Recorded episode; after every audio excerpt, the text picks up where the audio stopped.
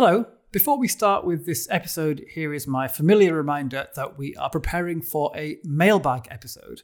After I've interviewed my 99th guest, then in place of the 100th guest, I will instead put together a little panel to discuss and comment on questions and ideas sent by our listeners, which means you. So uh, hit us up on Twitter at Sapea News or on LinkedIn or in the YouTube comments if that's your thing or indeed via email to podcast at sapea.info if that's your thing. And if I like what you say, then our audience and our guests will hear about it too. I do already have uh, quite a number of intriguing questions and challenges, so I'm already excited to get on with it. Anyway, speaking of getting on with it, on with today's episode.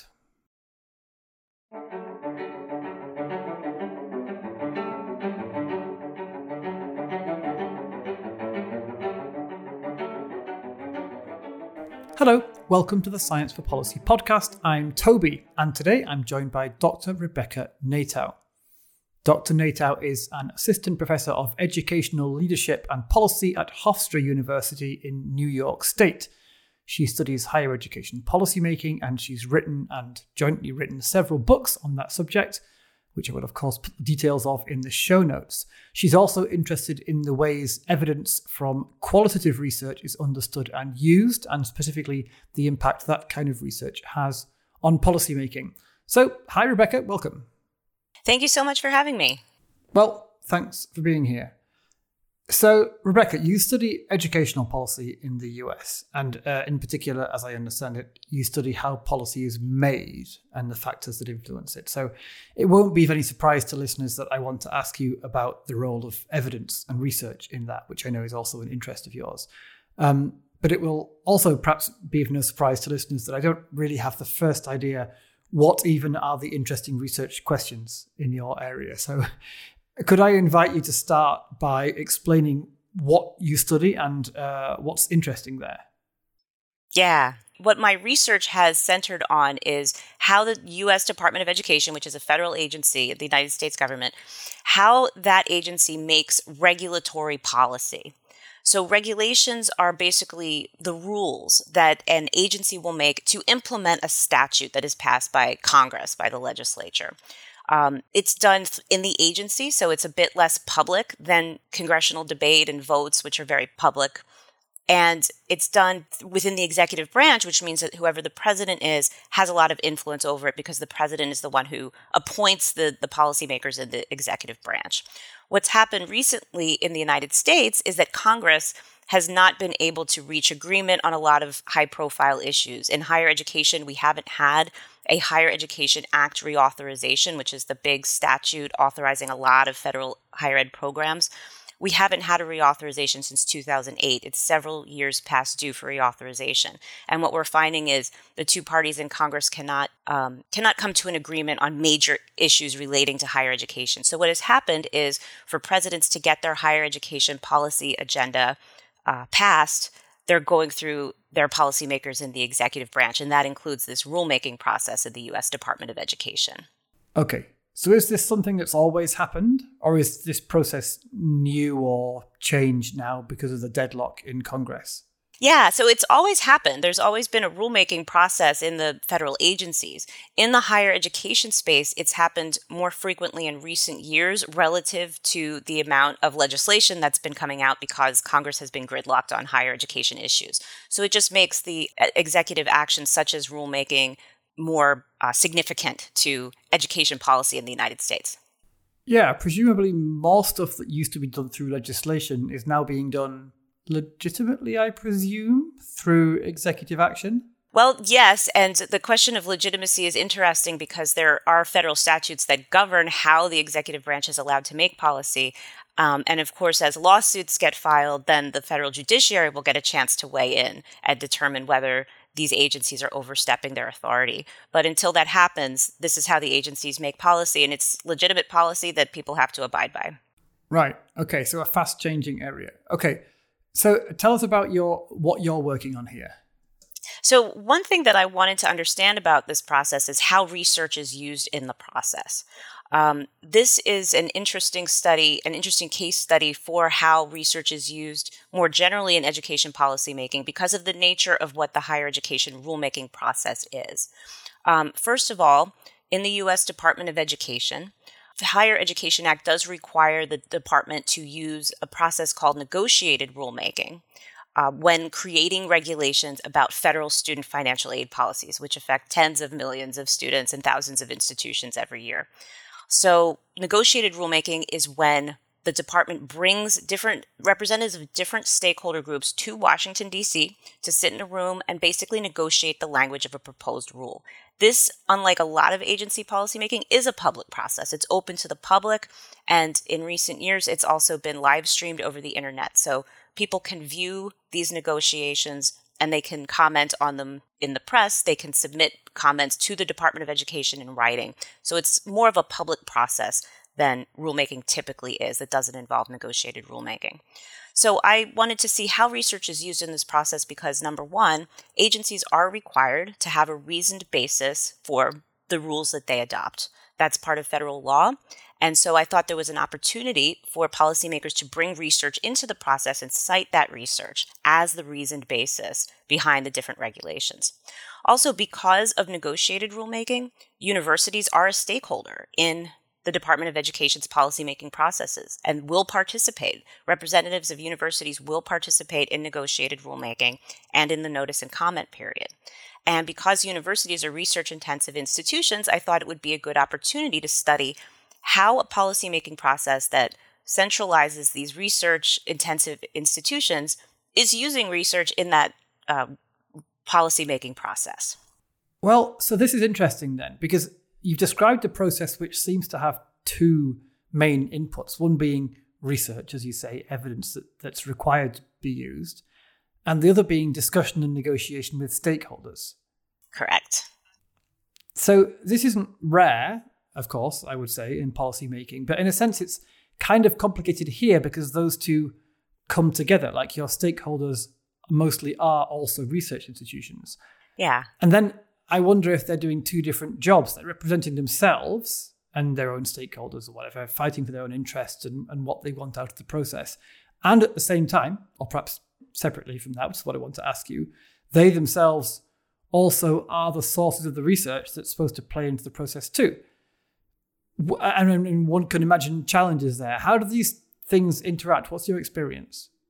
Yes. So it's it's a very good observation and one of the findings from my research was that the representatives of universities that are participating in this process are not the same people doing the research at the universities. So you might see for example a government relations representative, sometimes you'll see a college president um, participating in the rulemaking process, but they're not the ones conducting research. They have faculty who are conducting research. They might have research centers and full time researchers on their staff, but those are not the staff members who are participating in the rulemaking process.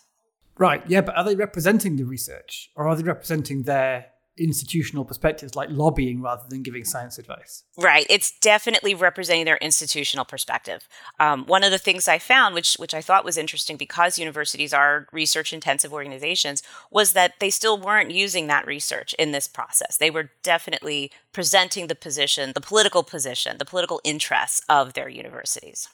So it sounds a bit weird. You've got, like you say, a government relations person or a college president or whatever who who back home in their institution has got a bunch of research that's being done. That's right. But it's not making its way into the process it applies to, or at least not via them. So then, is their research making its way into the process in other ways? If so, how? Um, my study found that it was infrequently making its way into the process. So there were other factors um, that the Department of Education and other stakeholders were sort of citing and relying on in the process of making these regulations. Often it was experience uh, bringing those stakeholders together for purposes of negotiated rulemaking, they were talking about their own experiences, experiences of the people who they represent, whether it's students, whether it's different types of institutions, community colleges, for profit higher education, large universities, what have you. They were talking about their experiences, and that was really resonating with the policymakers. There was sometimes the presentation of data, and that's separate from research, in that data is basically a snapshot of statistics or some sort of usually numerical information, but not part of a larger study, not part of a systematic, designed study to answer a particular research question. So, data was something that came up a lot in the rulemaking process, but it wasn't research. When research did come up in the process, it was often presented by stakeholders who saw that research as valuable in supporting the political position that they already held. And it was often research that came from um, the federal government itself or from some sort of nonprofit organization, often a think tank or an interest group, and not research that was coming out of a university based research center or a peer reviewed academic journal article. Okay, so that's really interesting. So so, okay. Tell me if I'm wrong. It sounds like there is no, as it were, classical science advice, nobody representing the view of the evidence objectively in this process. It's purely a stakeholder driven process, even though it's formally supposed to be based on evidence. So that's really interesting and uh, an interesting question because in recent years, the department has made a point of bringing on a research consultant into this process to provide information about data, data use, and to answer those technical questions about research. But by and large, it's a process of stakeholders who are there to present their political position to the department and often would bring in research to support that position, whether or not the research came from a reliable source, whether or not the study design was valid. It was basically, I have a study that says that my position is correct and here it is. And then someone else would bring in a study that said something different. And that was how research was used in the process. Yeah, so I mean, I, I can immediately imagine, as you say, there's the question of whether the research is good quality, reliable in the first place. You've also got the question of whether it actually says what it's being represented as saying, and indeed who assesses that. You've also got different bits of research being used by different people to argue for different points. It all sounds very, well, politicized. Yes. So that was that was something that I found really interesting um, in this political use of research in the rulemaking process. Um, there was a regulation called the Gainful Employment Rule, which basically was an accountability regulation specifically for for-profit and career-focused higher education institutions. One of the metrics that was included in the Gainful Employment Rule during the Obama administration, during President Obama's administration, was an 8% threshold number, which was basically something that came from the mortgage industry that said if somebody is paying more than 8% of their total income in debt, then they have passed a threshold. And the Department of Education used that as one of the metrics. If an institution's students were using more than 8% of their income to pay off their student loan debt, then that was going to be considered too much and it would count against the institution. Um, in order to support that metric, the Department of Education under President Obama cited a particular research report.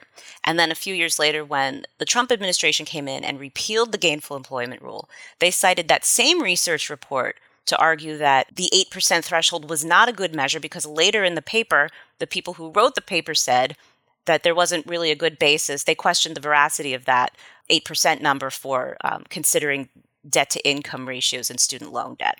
So that's an example of the exact same paper, the exact same research paper being used um, for different perspectives, one to justify a metric and another one to repeal it. So, on this podcast, we often talk about science advice institutions, which are set up to provide an input of evidence into policymaking in like an objective way, which is which is designed actually partly specifically to avoid some of the complications that come from relying purely on interest groups and stakeholders to bring in the evidence. And in this case, it sounds a bit like a more like a free for all. I mean, everyone wants to show that their perspective is evidence based, but there isn't that institutional input to kind of even it all out. Yeah. So then I wonder who is refereeing the whole thing? Are the policymakers competent, in your experience, to assess and make judgments between the different claims that are being made about what the evidence says?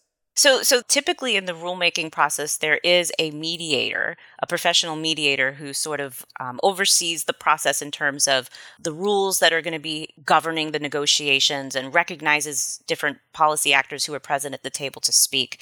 And so they sort of referee that part of the policymaking process. As far as the research is concerned, apart from recent rulemakings where the department has brought in a, a researcher to sort of serve as a consultant or advisor in this process, it's really just the people at the table trying to make sense of the research themselves. And if they don't have a lot of training or a solid background in research methods to understand what it is that they're seeing, they don't necessarily have a, a sufficient basis for determining whether a particular piece of research is valid or not. Huh. Yeah. I have to ask this doesn't sound like an entirely ideal situation. How is it viewed in general? And do you have any ideas about how it could be improved? So, so that's a, a really great question as well, and I get asked that quite a bit. I can um, imagine.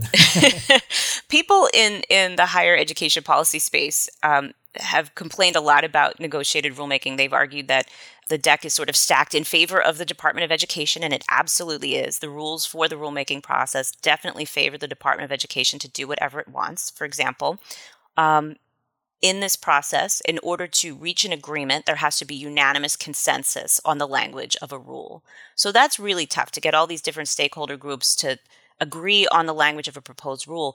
But one of those stakeholders is the Department of Education. They have their own negotiator who has to agree to the language in order for there to be consensus. And even if they are the only one objecting, then there's no consensus, and then the department gets to write whatever rule it wants. So there's a lot of perspective that the department has all of the power in this process. Um, and that it's more of a formality than an actual policymaking process. And then, of course, there's the issue of who are the special interest groups that are coming to represent their various stakeholder positions in the process and how do they get selected to be part of this process. So there's a lot of complaining about that. However, as I mentioned before, usually there's not this much transparency in agency rulemaking. When negotiated rulemaking is not used, the agency basically gets to write the rule on its own behind closed doors. And yes, it goes out for notice and comment, and there could be a legal challenge, but you don't have that level of transparency that you have with negotiated rulemaking.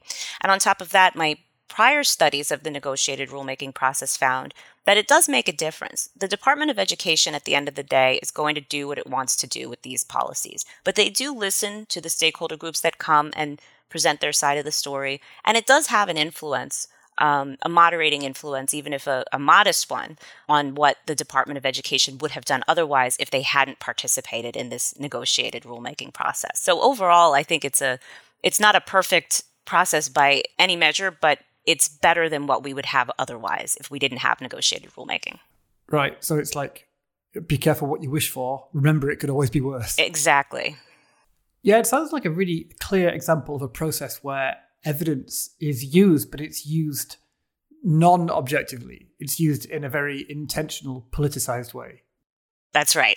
So there's a lot of literature that has basically categorized um, forms of research use into a, few different categories. There's instrumental use, which is the use of research to solve a problem. So, say you're a policymaker and you run into an issue and you say, I need to go research this and find out what to do about it. Um, if you're using research in that way, it's considered instrumental use.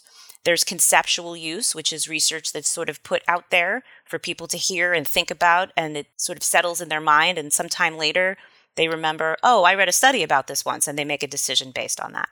Um, and there's imposed use, which is when a policymaker comes in and says you have to use evidence based practices. So now, when you're designing your, for example, teaching practices, you have to have an evidentiary basis for them. So those forms of research use are relatively well settled in the literature on research use. What I found in my study of the rulemaking process was, in addition to those forms of research use, there was politically infused research use. So, putting a political angle on all those other forms of research use. There's political instrumental use, which, yes, a policymaker ran into an issue and wanted a solution to it, but they, the solution that they found was one that necessarily supported the position that they already held. So, it's that political use of research infused with instrumental use. Uh, political conceptual use, I found, was when a think tank, typically, or a special interest group, would put research out there and have people talk about it and maybe call up the Washington Post or another news outlet and have them report on it. So it would get in people's minds and then they would start to believe the findings and use those findings in making a decision down the road. And then there was political imposed research use. I mentioned earlier that the Department of Education has to have an, a reasoned basis for its regulations. So that's a form of imposed use. You have to have some reasoned basis for this. But what I found was the policymakers were going out um, and finding a reason basis, but it was always going to be something that supported the position that they wanted to take anyway. So there's that political form of research use again, infusing with these other forms to make these blended or hybrid forms of research use. Do you think in this process, do you think there's, is it completely impossible to imagine a model where instead of this completely stakeholder driven, negotiated political approach, you have a component where the policymaker asks for evidence, some kind of neutral evidence synthesis, and then weighs it up and then proposes a draft decision which that then gets consulted on and discussed? Or are we a long way from that? Yeah, that's that's a great question, and I, I I'm having a hard time um, envisioning that happening. Uh, I think we're we are a long way away from that. Um, just because I mean, it the, happens in other areas. That's why I asked. I mean, it happens in other areas of policymaking.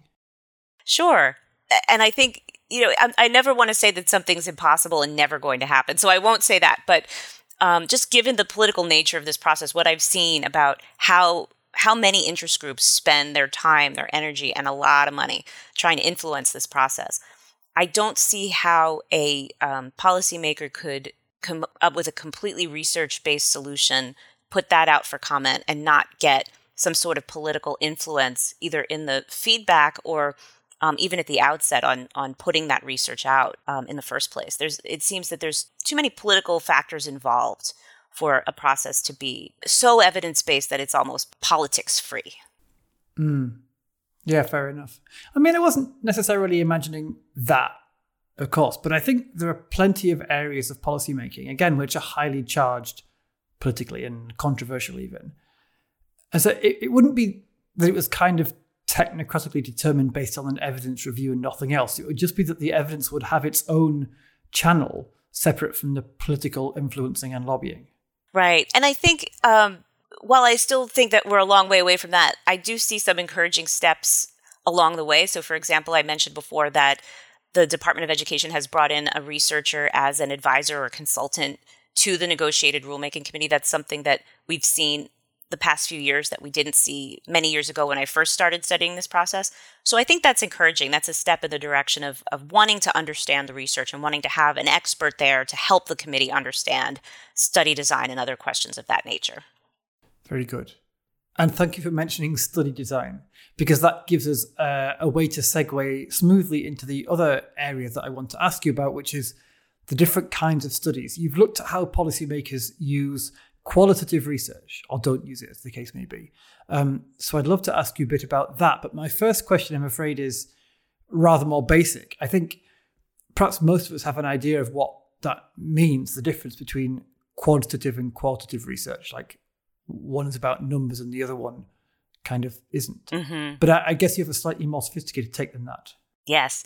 So qualitative research is the study of data that are not quantified or are not easily quantifiable. So things like language, texts, audiovisual materials, and data of that nature. Whereas quantitative research does quantify data and look at statistics and numbers um, and things of that nature. Also, the purpose of qualitative research is not to test a hypothesis or to examine some quantifiable variable such as test scores. Instead, the purpose of qualitative research is to understand why or how something happens instead of just whether or not it is happening, or to build a theory or contribute to theory rather than to test theory. And qualitative research can also complement quantitative findings in a mixed method study. So, for example, if a quantitative study determines that a particular program or intervention is effective, such as if it's an educational intervention that is raising test scores, a qualitative component can help us understand why it's effective or how stakeholders have responded to the intervention or program or how it has been implemented. Great. So that's useful. You didn't mention anything about a difference between objectivity and subjectivity which is something you sometimes hear. Well, it's it's interesting because I think the concept that quantitative research is is just naturally more objective than qualitative research is not actually true. Um, as as we know, and there have been studies that have shown this, there is bias in in quantitative research. The types of questions that you ask in a survey, for example, the answer choices that you might provide, even the number of answer choices. There's been research that has shown um, that a scale, if you have a scale of one to 10 versus a scale of one to five, that that can have some bias in it that biases the results. Um, on the other hand, qualitative research um, researchers will often embed procedures into their data collection and data analysis practices to remove as much bias as possible. So even though you're looking at um, factors that aren't numeric, you're still looking at them from a standpoint of a researcher as opposed to someone who's um, just getting people's various perspectives and opinions on something without having some sort of systematic purpose or design behind the study. So my position is that no research, no kind of social research at all, is completely objective, and that um, there is subjectivity in both qualitative and quantitative research. All right, gotcha. So you said a bit about the role of qualitative research in the process of doing research, framing questions and building theories and getting context. Yes. Which is great for academics. What does it offer to policymakers? There's a lot of value that qualitative research can bring to policymakers. First of all, in understanding the actual experiences of the policy implementers and the policy targets. How are they experiencing the policy? Are they encountering any challenges, perhaps some unanticipated consequences that policymakers should be aware of? Policymakers will also want to understand how and why policies work or why they do not work, and qualitative research is, is valuable on asking those how and why questions. Um, there's also the question of fidelity to model in policy implementation, meaning that a policy is being implemented in a way that policymakers had envisioned. And if not, why not? Is there something that's inherently unworkable about the, the model that it was envisioned? Or is there some shirking on the part of uh, policy implementers to not implement the policy the way that it was envisioned? There's also value to understanding the complexities and challenges that exist in the policy world. As you mentioned before, the context is very important to understand and how that can influence how policies are implemented and how they're received. So that's something else that qualitative research can help policymakers understand. And because qualitative study designs are by their nature flexible, researchers can adapt their studies in the field um, in response to real time changes in the context. And that can be important in the fast paced world of policymaking. So, for example, when the COVID pandemic happened, researchers and um, educators had to adjust to a more remote environment, not just for education, providing instruction in schools and in universities, but also for undertaking research. You couldn't be in the room anymore with people and observe them um, in person. But qualitative study designs um, build flexibility into their designs. So, in that way, um, qualitative researchers can continue on with their studies even in the midst of uncertain and unexpected circumstances in a way that quantitative studies, which have a more uh, rigid design, cannot do. Okay, so do policymakers avail themselves of all that? Well, what I found and what other studies have found is that qualitative research is not used frequently at all in policymaking. Studies have shown that policymakers tend to prefer quantitative research to rely on when they're making decisions about policy. You had mentioned that there's a perception that quantitative research is more objective than qualitative research. That was something that my study found was a pretty widely held perception among the policymakers in the higher education rulemaking process. I had people tell me that quantitative research was just numbers, just data, so sort of apart from a human being who is actually designing the study and interpreting the data. Um, policymakers will often make statements to the effect that randomized controlled trials or RCTs are the gold standard. This was a phrase that I heard repeated in my own research. It's a phrase that's used a lot in policymaking in the United States. So, the further away a study design gets from being an RCT, it's perceived as less valid, less reliable, and will therefore be relied upon less by policymakers. Uh, okay, I think you hear that a lot in Europe too, and you hear it not just from policymakers, but also, frankly, from scientists. Yes. And I'd say not only from natural scientists, even, or, or like medical researchers, but also more broadly, you'll hear people say, of course, there are all kinds of research designs, and many of them are useful or valid, but the gold standard, yes, when you can use it, is always the RCT. What's that getting at? Where does that idea come from? That's a good question. Um, I do think it's related to when you have a a large sample size, so you have a lot of um, data points in your in your sample, and you have uh, processes, research processes put into place that can generalize um, and control for extraneous variables. That that's just considered more scientific, and I think policymakers widely hold that view. So then, the obvious next question is: Would you dispute that so I understand, of course, there are all kinds of things you can't find out within RCT. It can't give you certain stuff, like you said. But the gold standard concept, as I understood it, is it's more that if you can find a way to frame your research question in a way that's amenable to an RCT, that's always going to be better. Well, I think it's it answers different research questions. So if there's a particular research question that you know it lends itself to an RCT, then use an RCT. That's going to be the best way to answer that particular question. But there's other questions that you can never answer with that type of study. And I think those are the questions that are being neglected when you hold up the RCT as the gold standard. Um, for example, um, what, how is this policy being implemented? What are the unintended impacts that are happening? How are the people who are the policy targets or the policy beneficiaries? How are they receiving the policy? Are there things that are happening sort of on the ground that aren't fitting with what policymakers intended? And are those sort of street level implementers making adjustments in real time so that the policy works um, for the beneficiaries or the intended targets, but not in a way that policymakers first envision? You can't find those things out through randomized controlled trials. Yeah, and those are broadly open questions. I mean, you can't right. ask an RCT a how or why or what on earth's going on here type question. Right. It's it's you know an RCT is not going to be able to answer any open-ended questions, but I think more importantly, when you the the very nature of unintended policy consequences is that you don't necessarily know what they are until you go into the field and start talking to people who are working with the policy every day. Um, when I do qualitative research, I always, every single time, have findings that I did not anticipate, and they sometimes they end up becoming a central finding in my study. So having those open-ended questions is very important um, in this type of research where part of the purpose of the research is to go in and find out what's happening and to not have those sort of preconceived notions about it. You want to know what's really happening, and it might be something that's not anticipated. which I think sounds like the kind of thing that should be absolutely invaluable to policymakers, especially in evaluating their own success or the success of their predecessors. I think so. So, okay, then how can we persuade people to take notice of this yeah. stuff? How can we improve the situation? Right. So, one thing I found in my research is that policymakers and policy actors more generally are persuaded by people's stories. When um, a stakeholder comes in and tells their story, sometimes a story might be shown in a documentary film. Sometimes uh, an interest group might gather testimony from different stakeholders and put that together and, and, and show bits and pieces of it to policymakers. So, where qualitative research I think has a real strength and can resonate with policymakers is when they tell us, when these studies tell a story um, of what's happening on the ground. So, case study research is really good for for doing something like this. Um, analyzing cases and telling the story of a case. There's also qualitative narrative research, the, the nature of which is to collect and, and um, tell stories of the people who are experiencing the phenomenon.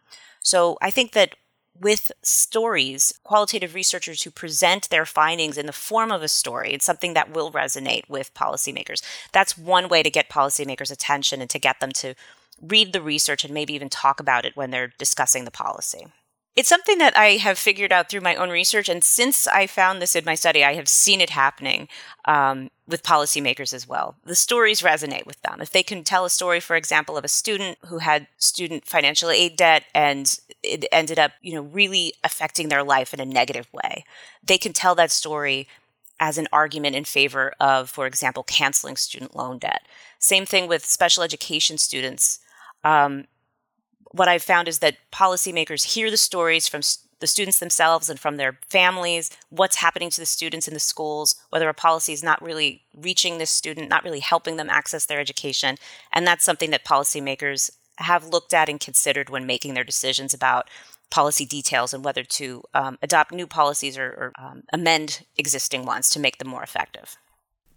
This makes sense, but you know, if I'm a policymaker and I have given to me one or three or however many testimonials from students about how they've been burdened with debt and it's caused them financial struggles later in life. I don't know whether those stories are based on good, high quality representative research or cherry picked to put across the point of view of whoever is lobbying me at the moment. And I can really see why a policymaker, being responsible, might say to that, yeah, okay, very good, but can you show me the figures? In other words, give me the quantitative stuff, please. So, I mean, how do you address that issue that policymakers are just less likely to trust qualitative stuff or take it at face value? Yeah. Well, I, I agree that that is an issue. I would push back, though, on the assumption that the a quantitative study is necessarily based on a robust piece of data. There could be cherry picked audiences to receive a particular poll. There could be particular wording in a poll that is very biased. So I would want to see what was that study based on? What were those numbers? What was the sample size? If it was a survey, what did the survey look like? How was the sample selected? What was the response rate? I'd want to know all of those things to know whether it's a valid quantitative study. Fair. So, what are the questions to ask then about qualitative research to assess robustness? Right. So that's that's a great question too and I think that part of why qualitative research as opposed to just getting cherry-picked stories can be persuasive is because when a policymaker is presenting the story and somebody tries to challenge it saying, "Well, that's you know just one story it's anecdotal that's not a real study then the policymaker can say well actually this is part of a study and here's what the researcher did to you know enhance validity of the study. They used multiple data points. They used different procedures that are identified in the methodological literature as enhancing trustworthiness of qualitative findings and can show people who are skeptical the methodology of the particular study that the policymaker is presenting. But i also think it's important for policymakers to understand research methods. Um, this is something that i learned in my own research of research use in the rulemaking process is that policymakers often don't have any background at all in research methods. And they're basically going on what they've been told is a valid study and not necessarily their own knowledge of what makes a study valid. So I think it's important for policymakers to be educated about what is research. And Under what circumstances is research valid or is it not valid? And of course, qualitative research as real research, qualitative data as data, what that means, and similar to quantitative studies, what sort of procedures can be put in place to help ensure the validity of qualitative findings. Yes. I think that's great advice. And I think it's actually a great parting shot because our time is unfortunately up. But thank you so much, Dr. Rebecca Natow, for giving us a window on uh, an intriguing area of policymaking where evidence is used in an interesting way and, uh, and lots of food for thought. It's been fun. Thank you so much. The Science for Policy podcast is created by SAPEA. It's produced by me, Toby Wardman, with additional research and support from Agnieszka Pietrczuk. SAPEA is a consortium of Europe's academy networks representing more than 100 academies, young academies, and learning societies from more than 40 countries across Europe.